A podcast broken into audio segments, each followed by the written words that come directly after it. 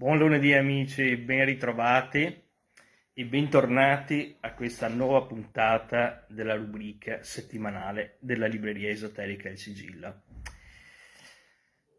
Dunque, ehm, anche questa settimana è stata piuttosto impegnativa per noi e soprattutto il doversi riprendere dal, dall'esperienza del Salone di, del Libro di Torino che è stata veramente feconda di idee, però alquanto stancante. Però adesso sono qui eh, nuovamente in forma e come ogni settimana ho un consiglio di lettura per voi. Uh, in questo caso, per questa settimana ho una vera chicca uh, che mh, mm, tratta la tradizione nordica. E un, un argomento che è, è estremamente sentito da moltissimi miei clienti, collaboratori e in generale da chiunque si interessi delle tradizioni spirituali europee.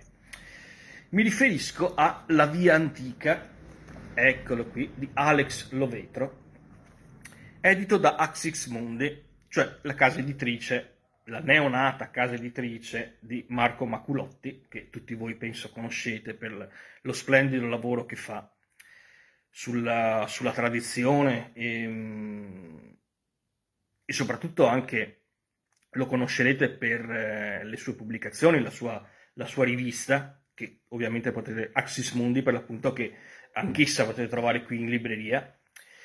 Alex Lovetro, La Via Antica, l'animismo e gli dei del Grande Nord. Quindi sì, siamo nell'ambito della tradizione eh, nord europea, però Alex Lovetro in questo caso va ad esaminarne uno specifico aspetto, appunto quello dell'animismo.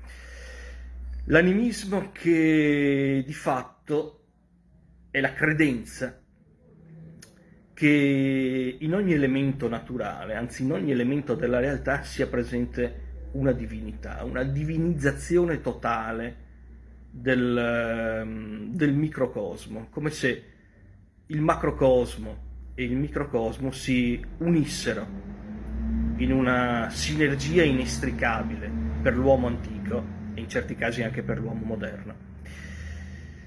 Una sorta di panpsichismo che pervade la spiritualità dei popoli nordici.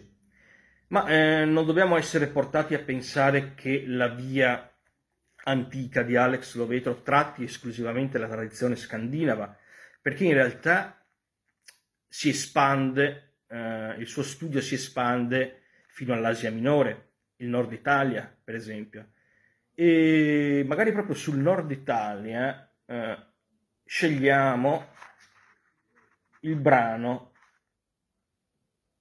che vi leggerò oggi sul nord Italia o comunque sul, um, sull'Europa settentrionale che eh, in certi casi, anzi in quasi tutti i casi, era già sotto il dominio romano. Sentiamone un passaggio intanto.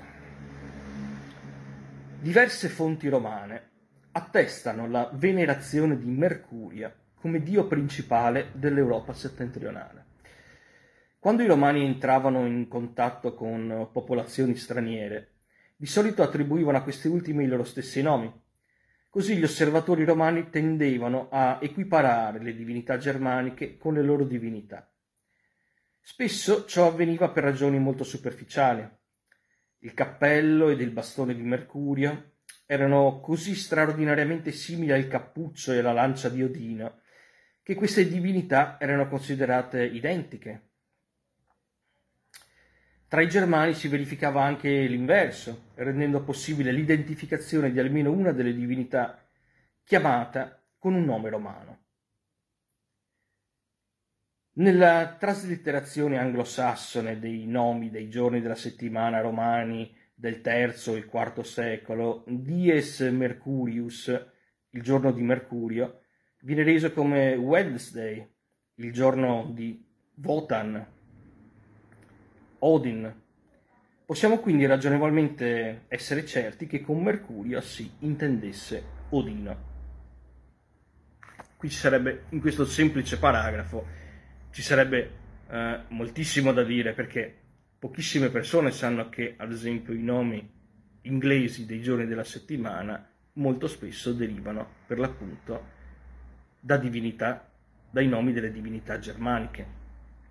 Allo stesso tempo, in un, in un certo senso, eh, siamo a volte facilitati nos- nel nostro studio della storia delle religioni nord europee da questa tendenza che aveva l'impero romano, e cioè eh, quello di eh, assimilare, non soltanto di assimilare, ma di equiparare le divinità, perché si rendevano conto, a volte superficialmente, come giustamente dice Alex Lovetro, ma eh, si rendevano conto che comunque eh, tutto sommato adoravano gli stessi dei, i germani i romani, gli scandinavi e, e più avanti, eh, più a, a, ovest, magari i, i druidi e via, e via dicendo, eh, si accorgevano che c'era un parallelismo quasi speculare. E questo nella, nella, storia delle religioni è sicuramente una facilitazione perché eh, i romani hanno scritto ovviamente dei nemici che combattevano e che tendevano a conquistare, ma quegli stessi nemici molto spesso non avevano una tradizione scritta, ma soltanto orale, quindi quello che sappiamo lo dobbiamo proprio ai loro nemici, e cioè ai romani.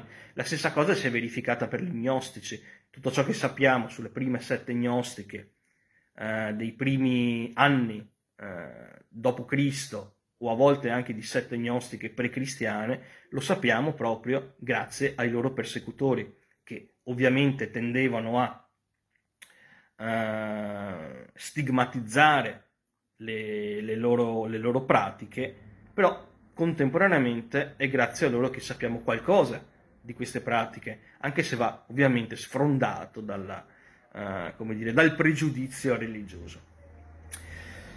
Bene amici, io oggi, per oggi ho finito, vi lascio la via antica di Alex Lovetro, edito da Axis Mundi, vi aspetta alla libreria esoterica Il Sigillo e io sarò qui domani per voi con tanti altri consigli. Vi auguro una splendida settimana amici.